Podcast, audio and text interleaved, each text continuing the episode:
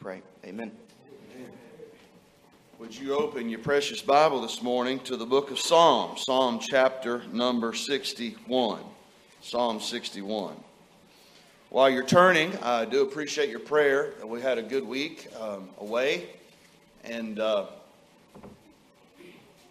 I'm going to give you a little history lesson, or history lesson, but also a little bit of a fishing lesson.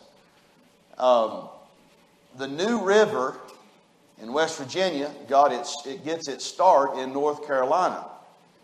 So it is one of the rivers in the United States that gets its start from the south and runs north.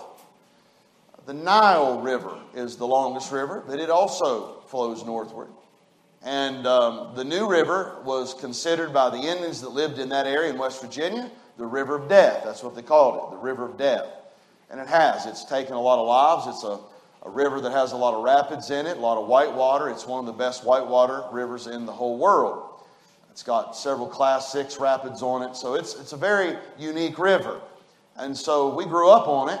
And so uh, everything really that touched my life, kind of a river runs through it all. And so, uh, anyway, when we went in this last week, my primary goal was, uh, you know, Derek, he's my cousin. He was here this spring. He and I were like brothers growing up. And uh, we try to take a week every year, a few days, and try to go fishing. We primarily target catfish. And uh, of course, we catch smallmouth, but we go there to really catch catfish. Now, Gil give you a little lesson on catfish. How many of you think you know all, what all kind of catfish there are? If you go to a catfish house down here, uh, you're eating channel cats. That's what you're eating. Small ones normally. But uh, that's not what we catch on the New River. We call what, what they're called flatheads. Some people call them shovel heads. We call them there in West Virginia mud cats. Now, some people have the idea that they have a mud vein in them and they only, they're dirty fish. To be honest with you, channel cat, what everybody eats here in all these channel uh, cat, all these catfish places, they're actually dirty fish. Channel cat will eat dead stuff. Flathead will very rarely eat something dead. You usually have to use live bait. So they're very, very white meat. They're very good. And by the way, we caught enough to feed the whole family. So, want all the family to know uh, if y'all miss it Monday night, we're going to fix them up. So, y'all be better be out mom's house because we're going to eat. We're going to have grease dripping down off of our lips, and we're going to have a good time. And so, me and Derek probably had the best catfish night we ever had on Thursday night. And I'm going to tell you what the action was like. It started before dark. He threw his line out. I hadn't even got my pole out yet. I'm trying to get all my stuff together. About that time, the clicker goes off. He catches one, throws back out, catches another before I get my pole out. And I mean, we finally get four poles out, and it looked like a Chinese fire drill for about an hour and a half. This pole was going off. I'd have this one in my hand. This one was going off. And I'm telling you right now, we caught more catfish in one evening in just about a couple of hours than we have. I, I've never had a night like that. So, anyway, I'm just telling you all of that. We had a good time. So I'm glad y'all know a little bit more about catfish today. So when y'all go to these catfish houses down here, you're eating channel cat. Channel cat. But y'all come over to mom's there about Monday evening, you're going to know what real catfish is like. We're going to be eating flathead. And it's real white, flaky fish. And of course, I can't taste a drop of it, but it'll be good to eat anyway. Psalm 61. If you'll bear with me this morning, we're going to uh, read several passages of Scripture. Psalm 61. The Bible says in verse 1 Hear my cry, O God, attend unto my prayer. From the end of the earth will I cry unto thee when my heart is overwhelmed. Lead me to the rock that is higher than I. For thou hast been a shelter for me, and a strong tower from the enemy. I will abide in thy tabernacle forever. I will trust in the covert of thy wings, Selah. For thou, O God, hast heard my vows. Thou hast given me the heritage of those that fear thy name. Thou wilt prolong the king's life and his years as many generations. He shall abide before God forever. Oh, prepare mercy and truth, which may preserve him. So will I sing praise unto thy name forever, that I may daily perform my vows. chapter 62. Truly, my soul waiteth upon God. From him cometh my salvation. He only is my rock and my salvation. He is my defense. I shall not be greatly moved. How long will ye imagine mischief against a man? Ye shall be slain, all of you. As a bowing wall shall ye be, and as a tottering fence. They only consult to cast him down from his excellency. They delight in lies. They bless with their mouth, but they curse inwardly. Selah. My soul, wait thou only upon God, for my expectation, my expectation is from him. He only is my rock and my salvation. He is my defense. I shall not be moved. In God is my salvation and my glory. The rock of my strength and my refuge is in God. Trust in Him at all times, ye people. Pour out your heart before Him. God is a refuge for us, Selah. Surely men of low degree are vanity, and men of high degree are a lie. To be laid in the balance, they are altogether lighter than vanity. Trust not in oppression, and become not vain in robbery. If riches increase, set not your heart upon them. God has spoken once, twice have I heard this, that power belongeth unto God. Also unto thee, O Lord, belongeth mercy, for thou renderest to every man according to his work. Chapter 63. O God, thou art my God. Early will I seek thee. My soul thirsteth for thee. My flesh longeth for thee in a dry and thirsty land where no water is. To see thy power and thy glory, so as I have seen thee in the sanctuary. Because thy loving kindness is better than life, my lips shall praise thee. Thus will I bless thee while I live. I will lift up mine hands in thy name. My soul shall be satisfied as with marrow and fatness, and my mouth shall praise thee with joyful lips. When I remember thee upon my bed and meditate on thee in the night watches, because thou hast been my help. Therefore, in the shadow of thy wings will I rejoice. My soul followeth hard after thee. Thy right hand upholdeth me. But those that seek my soul to destroy it shall go into the lowest parts of the earth. They shall fail, they shall fall by the sword, they shall be a portion for foxes. But the king shall rejoice in God. Every one that sweareth by him shall glory, but the mouth of them that speak lies shall be stopped. Now, what I just read to you is a pouring out of a man's heart. David is one of my favorite Bible characters. He's just not a character, he's a real live person that lived. And we are his life is revealed to us through God's word. He's an amazing man. He did wonderful things for the Lord.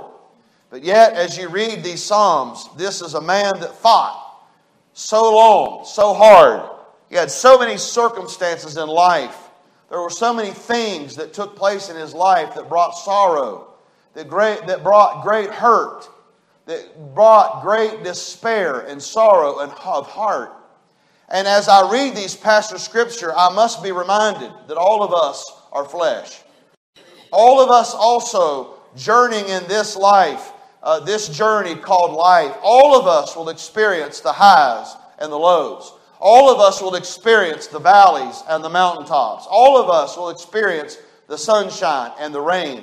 All of us will experience the same things that David experienced. And we live in that day where all of us are experiencing certain breakings of heart or struggles or, or great sorrow. And, and I, I want to go here this morning because I don't know if you need encouragement, but I need encouragement this morning. And I know that in this passage of Scripture, my life verse is Psalm 61 2. And there was a time in my life, very young, in Bible college. I was very young. I was green. Uh, I had nothing. I, I had nothing. I had no idea how ministry worked. I had no idea what it meant to be called to preach. I had no idea what I was looking forward to or getting ready to get involved in when I was a very young college student. But I remember that I was hurting in my heart, and God had worked in my heart in such a way that other people would talk about having a life verse. I didn't have one. I didn't have a life verse. I guess I claimed uh, Psalm 62 uh, earlier in life, or, or Oh, taste and see that the Lord is good. Blessed is the man that trusted him. But I was in a Bible a chapel one day, and I can still remember who preached Mickey Carter from down in Florida. He was preaching out of this of Scripture. I'll never forget the title of his message. It was Getting Above the Snake Line. Getting above the snake line because he said to lead to be led into the rock that's higher than I. Said, so you got to get up above the snake line. By the way, we're below the snake line in, in Chattanooga. There's some dangerous snakes down here in Chattanooga. I've run into a few of them. Amen. And I've been told that uh, they're against the law to kill, so y'all be careful. But I, I, just don't know what good a rattlesnake is, to be honest with you, especially when you step right over top of one and he about takes your heart away because you know he could have he could have bit you. And uh, Dad and I was there, and you know the story. But we were a long way from a hospital. I stepped over this rattlesnake, and we were looking for mushrooms. And Dad went, "There's one, Mark." Well, I turned around thinking, "Oh, we're already finding mushrooms." Turned around to realize that right about six inches from my foot was a rattlesnake coiled up, never rattled, nothing, and my heart just. Oh failed. And by the way, I'd like to tell you that that rattlesnake, he's living a very peaceful life at this moment in his time. But I'll never forget in that message, he preached on getting above the snake line. But I have to say to you, and I hope you won't do what I did today, that day, but my mind kind of wandered. And I couldn't get past that verse, verse number two. And I, I didn't look at it as getting above the snake line. I knew that my heart was overwhelmed with so many things in that day. And I said, Boy, there's my help. I need to get somewhere that I can't get in my own strength. And I said, Lord, my heart's overwhelmed. That's the exact truth I needed. I needed to get to that rock that was higher than I. And from that day till now, I've claimed this is my life verse. I don't know about you, but we're going to live in this world and our heart's going to be overwhelmed. It's going to be overwhelmed with pain. It's going to be overwhelmed at times. I'm sorry, the Bible tells us that we he does not give us a spirit of fear, but a power, of love, and sound mind. But sometimes our hearts are overwhelmed by fear. Sometimes our hearts are overwhelmed by doubt. Sometimes our fear, our, our heart is overwhelmed by hurt, by sorrow, disappointment. But as I read these passages of Scripture, I see a man here that has been hurt in probably so many ways. I mean, I want you to think about David's life just a moment. David was just a young boy, and God had called him to be the king of Israel. And without him even knowing, he's out there watching the father's sheep. And Samuel, a strange visitor, comes to the house that day. And the Lord had told this man that you're going to find the next king there. So we know Jesse runs all the boys by Samuel, and Samuel says, No, this is not him, this is not him, this is not him. He said, Don't you have any other son? He said, Oh, yeah, we got the young one out there. He's watching the sheep. He said, Bring him to me. And do you realize that day when David came forth, his life forever changed? His life forever changed. Oh, yes, it was a blessing, but his life was forever changed. And when he ran by, he came by Samuel. Samuel said, That's the one. And he anointed him and prior to that, David knew some struggles and trouble because we know that when he was a young lad watching the sheep, the Bible tells us that a lion and a bear tried to kill those sheep, and David ferociously, I mean courageously, as a grown man of warrior would fight, he fought off the lion and the bear from killing the sheep that God had given him and his family had given him to keep protection. And by the way, he protected those sheep with his own life. That day when Samuel passed by his life and anointed him king, all of his troubles started. He experienced pain like I doubt very few men have experienced in one lifetime. We know that he faced the giant and he killed him in the power of the Lord's might. And we know that he went there so humbly and said, You come to me with a sword of spirit and the power of everything you have. But he said, I'm coming to you in the power of the Lord. That's all he had. He had a sling, he had stones, and he slew that great warrior. And because he did something wonderful there, the Bible tells us from that day until the day Saul died, Saul became jealous of him. And I want you to think about this just a moment. He hunted David down like a dog for years. Then after Saul was killed, we realized David became king. And we know what happened in King's in the king's life. I can't even imagine what happened prior to that, being chased by Saul and all the struggle. I mean, he was so discouraged. He went to Ziklag. He even went and there to, to, to go to the enemy, and God used that in such a great way. But all of his trouble started when God touched him and wanted to use him. And then we know that then after he became king, the great sin came. When he should have been out leading his army he was an idle and he was on the roof and he, he laid his eyes upon a woman that was not his. And we know the story. He brought this woman in and, and he had a child with this woman. And couldn't imagine David, the man that God had anointed to be king and the man that was after God's own heart, he did some horrible things. Horrible things. Because of his sin, he tried to cover his sin and you know the story. He knew that she was with child, and so he had to make it sound like, had to make it seem like that this had to be done. So he brought Uriah in off the battlefield so he would be with his wife. And he was so loyal to King David that he would not even go into the chamber with his wife. And so he knew that something else had to be done. And I want you to know today the man that God said was a man after his own heart murdered Uriah. Murdered him. Say, Pastor, why did he murder him? He tried to cover up his sin. And then we know what happens after that. The child dies that he had with Bathsheba, and we know that he married Bathsheba. But then, then the Bible, Samuel came and said, or the prophet Nathan came to him and said, You are the man. And he said, The, the sword shall never depart from your house. And I want you to understand me. David experienced problems in his family like very few families would know. His own daughter was taken and raped by his own son. His other son rebelled against him. Absalom rebelled against him, turned the heart of, of the people against his own father, and overthrew the kingdom. Now, I don't know about you, but when you think about your family, when you think about the closest people that you love so much, when they hurt you, this man was hurt. This man knew what pain was. This man knew what trouble was. This man knew what sorrow was in the greatest of ways. We can't even we don't even we can't even can't even understand. I've said this many times. We can try to console people. We can try to encourage people. We can try to help people. But I want you to know something. You truly never know how someone feels until that very same thing has happened to you. You can imagine, you can try, and by the way, we ought to try to encourage people, but sometimes we just have to understand there's a process that people have to have to heal. And we find it here in this passage of Scripture. From the end of the earth will I cry unto thee when my heart is overwhelmed. And I just want to encourage you this morning where can we go? What can we do? Is there a balm for the sore? Is there a help? Is there a refuge? Is there a hiding place in the midst of the storm? Is there a shelter when everything around you looks like it's going to fall and go away? When you're so discouraged, sleep is a very precious thing to you. What can we do? I've got news for you today. There's a help. There is a refuge. There is a shade. There is a shelter.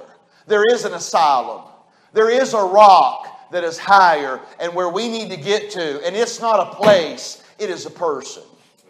By the way, I went to Hinton, West Virginia this past week, and I love the river. I told you last week, uh, Lord willing, if we're able to make it there, uh, man, just getting in that river and filling that water across my white, skinny legs. Amen standing in that water, boy, and throwing that, that three inch curly tail out there and just working that current. And you know, there's, I know all you bass fishermen know what I'm talking about, but there's just that little tick that you feel, boy, and when you just when you just bring the pole back, you feel that, and about that time that old smallmouth comes up out of the water. I'm gonna tell you right now, I feel spiritual right now, brother Larry.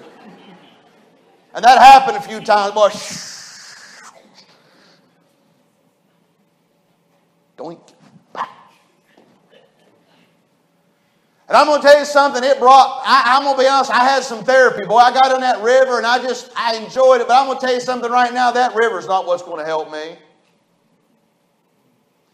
You can get to the quietest place. You can get to a cabin where there's a rippling brook there, and there's no. You can put your cell phone away, and man, you can go get you some asylum in some location. But I want you to know something. That's not what David's talking about here. In the middle of his trouble, he said, "I got to get to somebody that can help me, no matter what's going on." And it's never a place. It's always the person, and it's the Lord Jesus Christ. He's our strength. He's our goal. He's our refuge. He's our shade. Man, it's been hot this summer, hasn't it?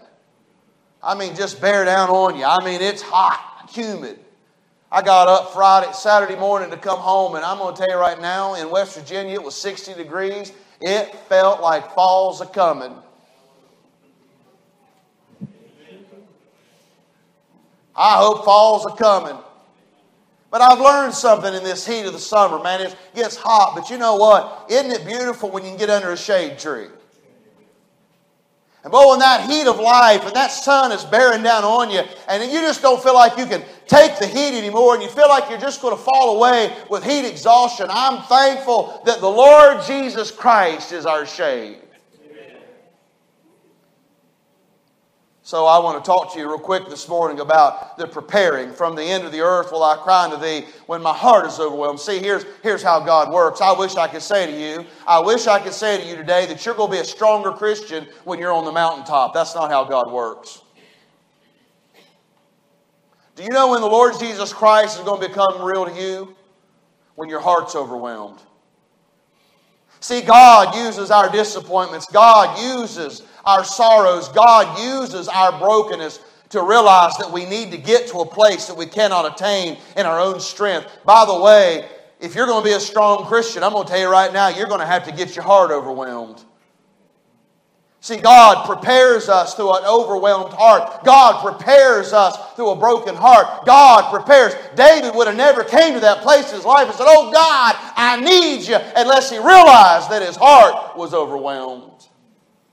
See, we miss it so much, and I'm afraid, Brother Ray, our churches are weak. And here's why our churches are weak is because most Christians look at their problems and their sorrows and their heartaches just something to get past, and they want somebody to feel sorry for them. But God has greater purpose, a greater reason when He allows you for your heart to be overwhelmed. He wants to make something out of you. He wants you to realize you cannot do it on your own you will utterly fail. And I am so saddened today how many Christians I hear and they talk about their heartaches and their trouble like, oh, please feel sorry for me. Please feel sorry for me. Please feel sorry for me. And they realize, they do not realize that God is working in their heart to make them realize they need Him when my heart is overwhelmed. See, he'd never be saying, Oh Lord, I need something if his heart wasn't overwhelmed. See, God prepares us through our trouble. God prepares us in our heartache. God prepares us in our pain. God prepares us in the dark nights. As he said in the night watches, God is preparing us when our heart's overwhelmed. I'll be honest with you this morning, I'm not much, but I wouldn't be where I'm at today unless my heart was overwhelmed. You wouldn't be where you're at today if your heart wasn't overwhelmed. See, there's a preparing there. That's God's way. God's way is in the sea. God's way is in the night watches. God's way when I am struggling. God's way is while I am struggling in a very present.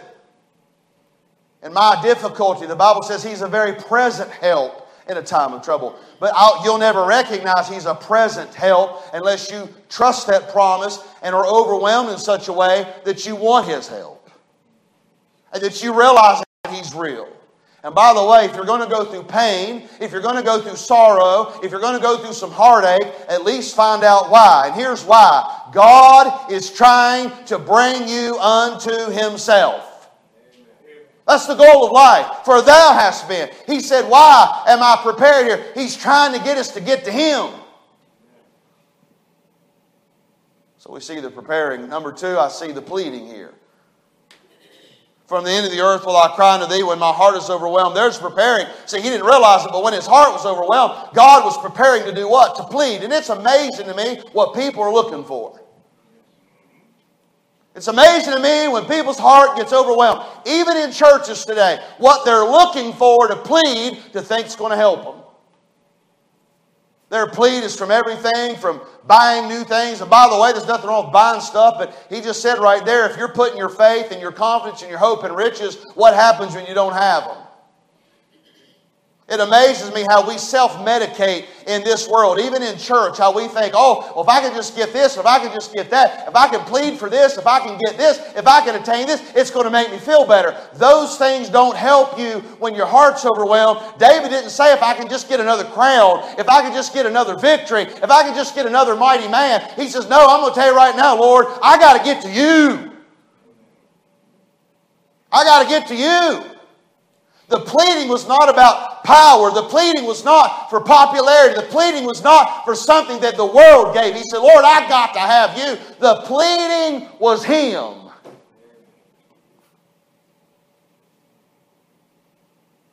The pleading. Lead me to the rock that is higher than I. He didn't say, Lord, get me something, get, get me out of this. He didn't say, Lord, make this feel better. He said, Lord, I just need you. I wonder if we ever gotten there. Y'all ever hear that old song? Christ is all I need. Christ is all I need. All, all I need. Most Christians sing that, they have no idea what that means. Hear me now. Most Christians sing that song, they have no idea what that means. You know why? Because they've never been in that spot where He's all that they needed and they found out He's all you need. When, that's, when He's all you got, you go find out this He's all you need. See, that, that song came out of a broken heart. Do you know that all of our wonderful gospel songs, most of them, that are in our hymn books today, do you know how most of them were wrote? It wasn't because they were on the mountaintop. Most of them were wrote because they were being prepared. They were in a great dark valley and they got to the Lord where they needed, and God gave them a song. And that song that helped so many other people wasn't when they were on the mountaintop. It's when they were overwhelmed in their heart. They were led to the rock that was higher than I, and they did get above the snake line. They did realize that the Lord was all they needed. They did realize that the Lord could sustain them. They realized the Lord was their meat. The Lord realized, they realized the Lord was their portion. They realized that He was their shelter. We live in such a psychobabble world. Your children are being pumped full of psychology. They're being told how to fulfill every desire they have, how to be happy in life. And here's what I got news for you when their heart gets overwhelmed, there's only one that can help them. Whether they're young or old, I'm going to tell you right now, I've lived life. I'm 48 years of age. I've experienced the ups and downs of life, and I've just about tried everything in, in really and, and, I don't say that braggingly, but there's things I've tried in the world, and I want y'all to know something. Don't work don't work. It's a false hope. It's a false peace. It's a false joy. But I want to tell y'all something right now, and I know y'all know it. I hope you know it. Jesus works.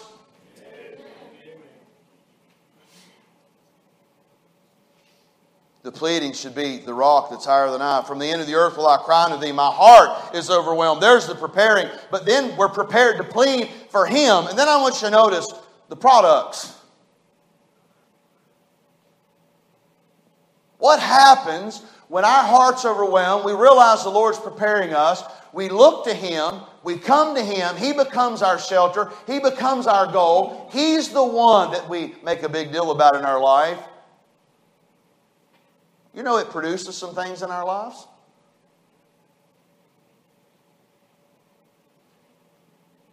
You know, we like following recipes, but I've learned when it comes to the Bible, people don't want to follow those, those recipes. They, they can follow the recipe when they're in the kitchen and they've got this recipe and they're following all of that. Or maybe it's on how, you know, you read these self help books and oh, I got to do this. But I want you to know something. We have the recipe right here of how to live a victorious life right here in front of us. There's, there's things that happens when our heart's overwhelmed. There's a preparing there of the Lord, and we plead and realize the Lord Jesus is there. He's the one that we go to. He's the one. There's things that happens. Do you know what He produces in our life? First of all, and most simple, is just simply this. Do you know what happens when someone realizes that they're a sinner and their heart's overwhelmed by sin and they know that they need a Savior and they want to be saved from hell, I'm going to tell you right now, when they get led to the Lord Jesus Christ and they trust Him as their personal Savior, you know what He produces in their life? Salvation. He saves them. Now, I don't know about y'all, but that's the best thing that ever happened to me is when I got saved. Are y'all glad y'all got saved? But do you know before you got saved, I'm going to tell you what had to happen. The Holy Spirit of God had to convict your heart, and your heart had to get overwhelmed, and you had to realize that you needed a Savior. And when you realized that He was your Savior, you pleaded for the Lord Jesus Christ, and you trusted Him as your personal Savior. You know what He just did for you? He saved you. From the guttermost to the uttermost. Do you know that if you're saved today, you're already sitting in heaven? You're not going to be saved apart from your heart being overwhelmed by conviction and sin and going to the great Savior and being overwhelmed and saying, Oh, Lord Jesus Christ, save me. And you know what He does? He saves you. For God so loved the world that He gave His only begotten Son, that whosoever believeth in Him should not perish, but have everlasting life. For whosoever shall call upon the name of the Lord shall be saved. You know what's tough to do is try to get people to realize they need help. It's like some pride thing today. Oh, I don't need nothing. I don't need no help. I don't need no help. But you know what? We all stand needing help. But I want you to know something. We're all born sinners and we need help. And until our heart gets overwhelmed to realize that we're a sinner and we realize Jesus Christ is our Savior, but when we realize that and we're led to the rock that's higher than I, what He produces in us is He saves us. I don't know about y'all, I'm glad to be saved. Could y'all imagine only living for this life and this is all we got to look forward to? So he produces salvation when our heart's overwhelmed. If you're here today and you've never been overwhelmed by your sin, if you've never trusted Jesus Christ as your Savior, listen to me. The Lord Jesus Christ came to this earth. He he absolutely lived a sinless life for 33 and a half years. He was wrongfully tried, wrongfully accused, put on the cross. He hung there between heaven and hell to pay the sin debt of the whole world. And when he died, he paid your and my debt. And the Bible says that if we'll trust Christ as our Savior, He'll save us. That's a beautiful, I'm glad that's been produced in my life. How about you? And it all happened because I was overwhelmed by my sin. I knew I needed to be saved. But not only that, I see another product here. I look at this of Scripture and I see that He produces safety. You know what I would mark this day with? Fear. I mean, Lord help us, I'm not being ugly, but now we've got monkeypox to look forward to. Somebody say amen. We just went through a pandemic. I mean, every if you watch the news, by the way, I've quit watching the news that much because I just get discouraged. I mean, I keep up with things, but good night. If you watch it for 10 minutes, you'll hear the same stories over and over and over and over. But I, if I would to typify, or if I would to, to just say, what is a mark of this? Going to tell you what, it's fear. I mean, there was a time that even in Hinton, West Virginia, you could leave your door unlocked. Leave your car door, truck door unlocked. If you leave it today, liable not have a truck. I mean, when I was a little boy, you know something you don't ever see. You, you, ever notice this? Some of you younger people have no idea. Y'all are scared to death to let your children go outside. But when I was a boy, we played out all day. All day.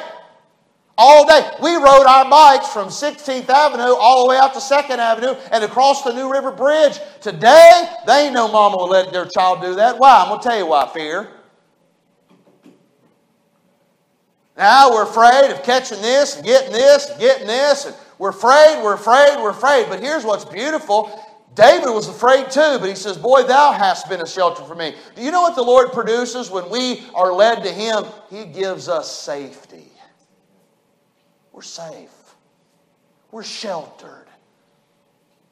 In the covert of thy wings, you know the story. I, I was taught this as a little boy. There was a farm, and this farmer had all these animals, and there was this, this hen, and she had these little pretty little chickens. And you know, I grew up, my grandma had a farm, and she would have chickens and little chicks every once in a while. And I loved going up my grandma. You didn't know what you'd find. You'd find a cat had kittens in a drawer. I mean, it was amazing. You got on the porch, you'd open a drawer, and there'd be a bunch of little kittens in there and a cat. I mean, they found the funniest places to have little kittens. You go out to the granary, there'd be a dog underneath the, the steps, and there'd be a litter of pups that the dog just hid and head over there. And then you had chickens running around everywhere. And then one year, she had two mean roosters. I mean, you couldn't even go out of the door without having a switch, because I mean, these roosters would flog you, and they finally took lead poisoning. We got back with them old roosters because I tell you right now, they was dinner. They was with us for dinner one night. My uncle finally came here and shot and killed both of them. But I can remember, man, going out of that door, and I mean, as a little boy, we would be so scared walking out that door looking, and I mean, and my, and my cousin Renee, we'd say, well, they're nowhere near. And so we go out without a switch, and we get somewhere, and all of a sudden, I remember being around the side of the house, we was over there playing one day, and about that time, man, it was like two gang members come running around that corner of that house, and boy, there they both were.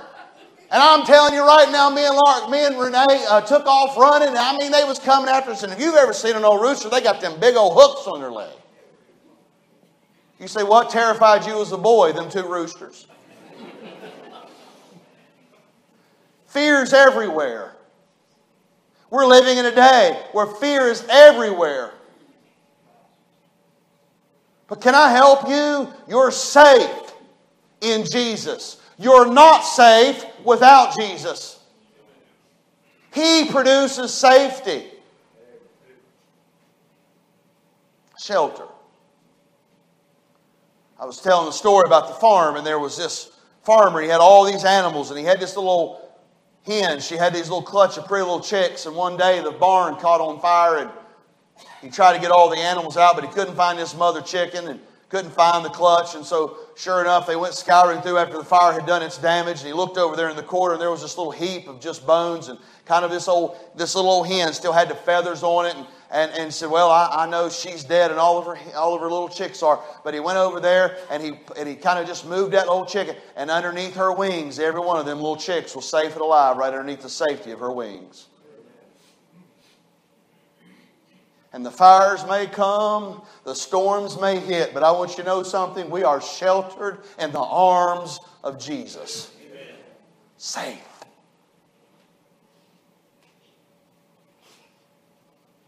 Strength.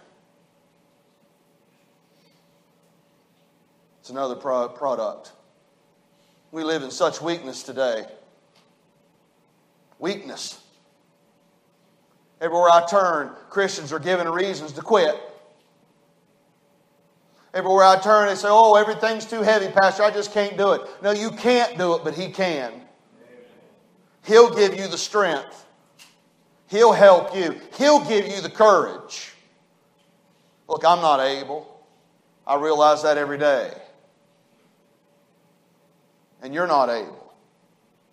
But I want you to know something. When we understand the Lord Jesus Christ will give us the strength, He'll give us the courage, He'll give us the faith to keep on pressing on. And not just pressing on, but doing our very best to live life to the fullest. You know what else I find in this passage? For thou, O God, hast heard my vows, thou hast given me the heritage of those that fear thy name. That will prolong the king's life and his years as many generations.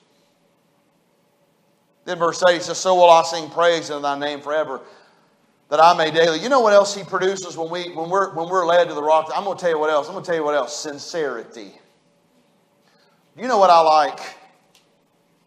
You know what you like? You like realness. You like somebody being real. Real.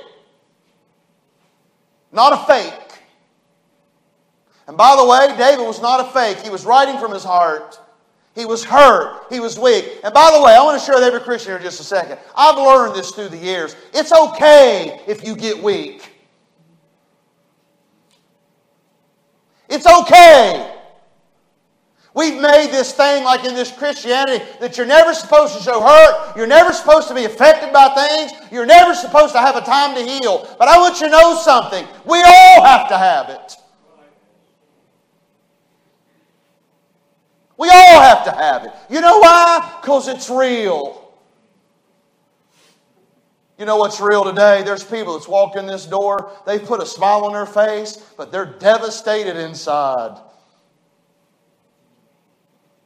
Devastated. Hurt.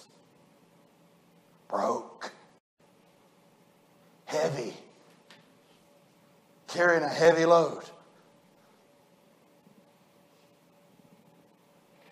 But you know what?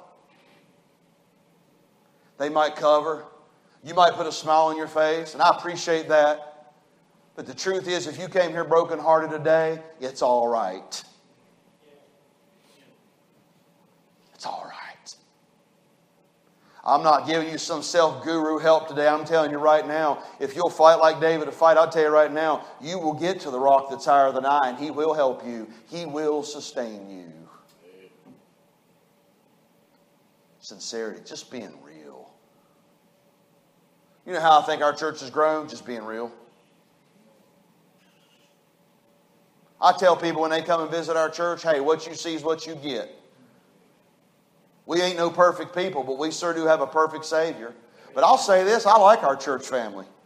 I like how y'all responded to tough times. I like how y'all responded when someone's been hurt. I like how y'all responded when someone has fallen and they felt they've fallen and they failed. And I like the spirit of our church, how we try to restore people. And I'm going to say this you might not think that's a big deal, but you will when it's your family member. See, it's easy for us to sit around. So I tell you what, I don't know why so and so did that. No, I love the spirit of our church because we just understand. For we which are spiritual, we do what? We try to restore one in such a spirit of meekness, lest we be tempted. Who, who gives us that? That's something we wake up every morning with. Say, I'll tell you what, I'm going to give, I'm going to be merciful today. I'm going to be, I'm just going to, I'm going to restore someone that's fallen. By the way, I say that's not everyone here, but I will say this it's the spirit of our church. Oh, I know, I can't say this to be complete, but I know there's the, the normal phone calls or the texts, and there's people obviously trying to find out things and trying to, I, I get all that. People are human, but the truth is, I love the spirit of our church. I'm going to say this I believe we're real. You say, Pastor, how do we get that sincerity? How do we get being real? The Lord does that for us.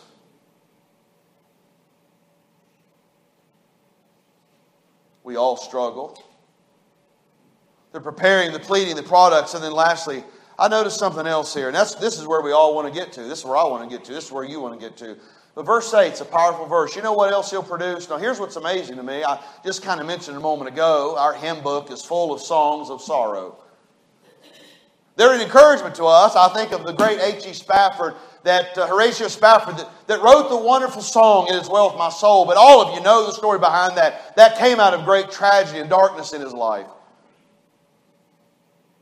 Yet we've been so encouraged by that song you know when H.G. Spafford, just like any of us, we get to a place where our heart's overwhelmed, God's prepared us, we plead, and we make the Lord who He should be in our life. Then He starts producing things. You know what the last thing that He produced in David's life here? And I think it's very interesting because someone that's singing normally isn't happy.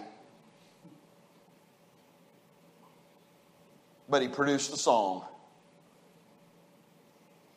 Now, I know sometimes we're in the middle of such darkness we can't sing a song, but I want you to know something. When we're led to the rock that's higher than I, just like David, I believe the Bible says, So will I sing praise unto thy name. I believe it creates a song.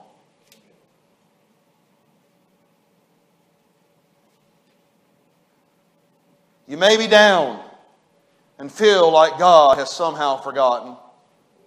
That you are faced with circumstances you can't get through.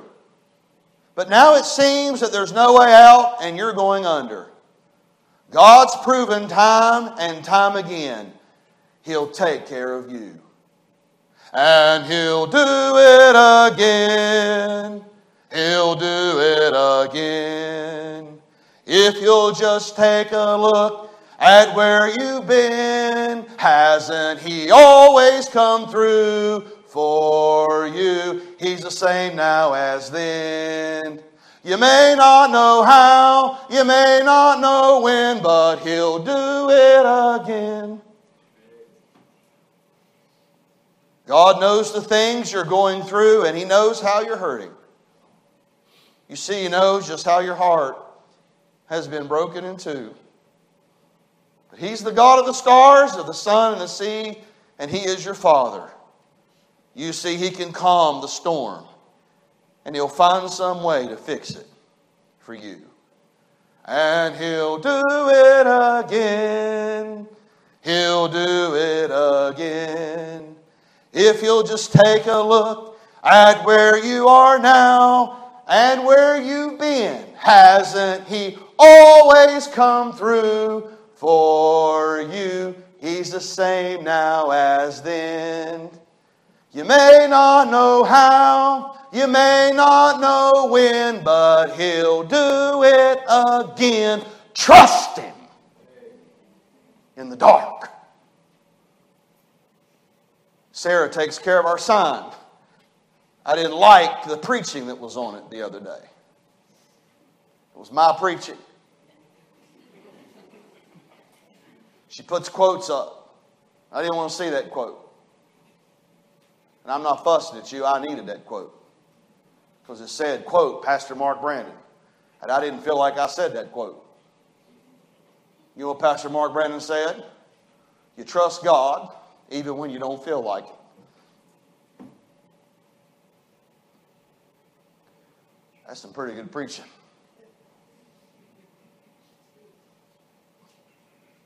You trust God even when you don't feel like it. You know why? He's going to do it again. If your heart's overwhelmed, there's a help, there's a rock, there's a shelter. It's the Lord Jesus. You better get to Him, and you better stay there with Him. Amen. Would you stand to your feet this morning?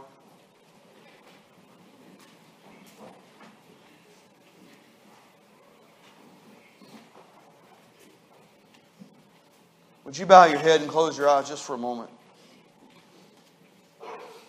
Where are you at?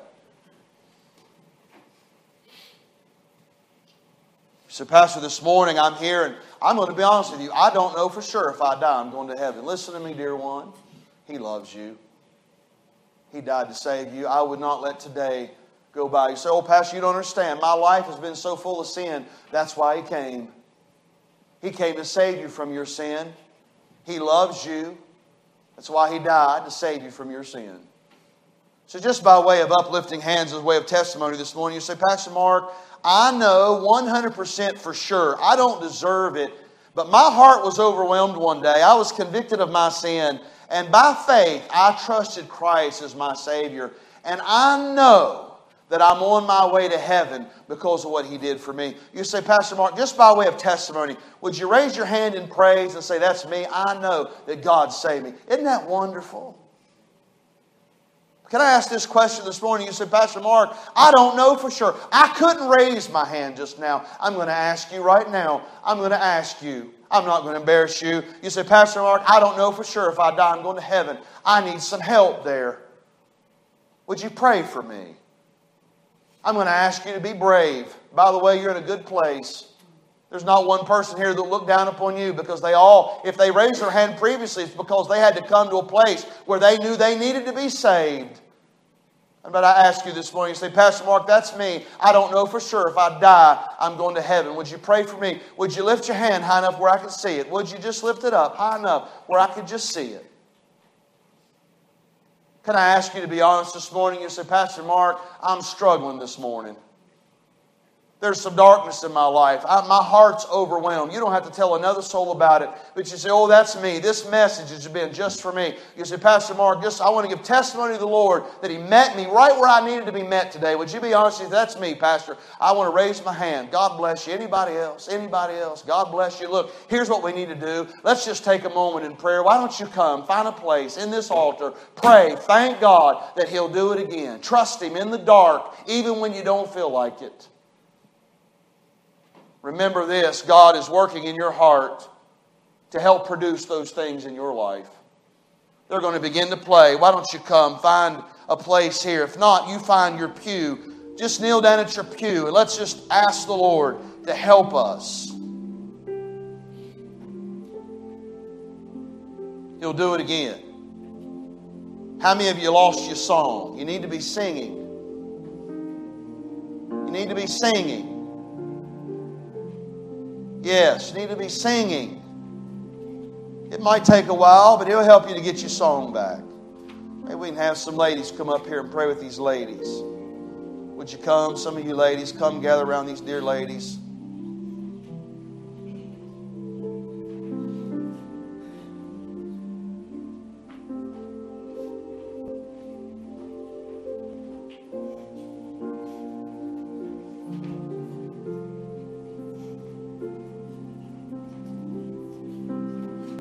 It again.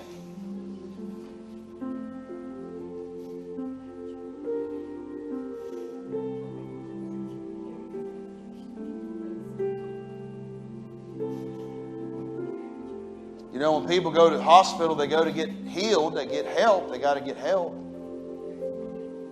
That's what I love about the church and God's people. There's healing that goes on here. We're not given a false healing. It's not sometimes overnight, but I'm going to tell you right now, God works.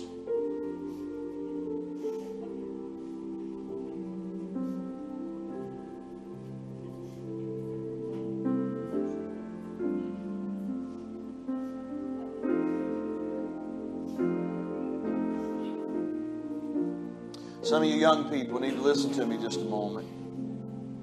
If you have this idea that your life, you're going to live it, you're not going to experience any pain, any hurt, any agony. You're not going to have, to listen to me, it's false. You're going to deal with it all.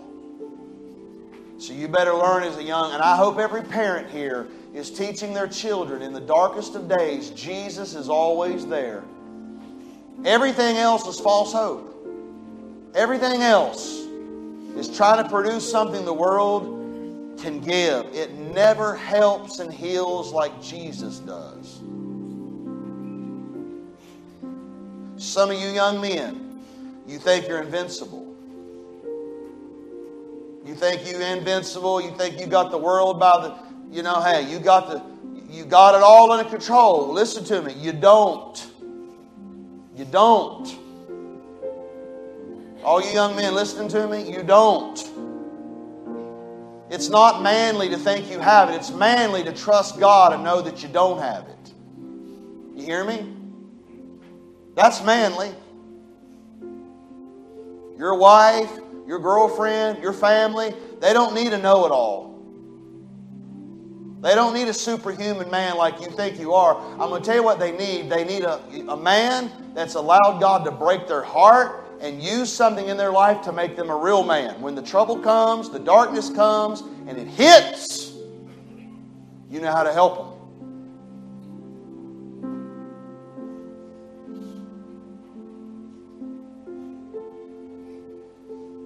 Heavenly Father, we thank you so much for your goodness. We thank you for your grace. Lord, we thank you for your word. We have nothing without your word. We have nothing without your promises. We have nothing without you. And so, Lord, I pray today that you'll take your word, heal our hearts, help us. Thank you so much. We do pray for the Rays and all that they have accomplished, and Lord, that you'll help them to continue to accomplish great things for you. Their presence here this morning was just a great encouragement to me. Lord, I thank you for the morning stars that's visiting here today. I pray you'll encourage them. I pray you'll help them with their time visiting with their son and his wife. I pray you'll just encourage them. Lord, I pray for each one that's hurting today that you'll help them. Thank you for our church family, God, each one, each individual. I pray your richest blessings upon all of them today. Now bring us back tonight and help us to have hope in thee and Lord, we'll thank you for what you do, for we ask it in the precious name of the Lord Jesus, and all God's people say it. God bless you. Have a great day. Before you leave today, tell two or three people you love them, encourage them. God bless you.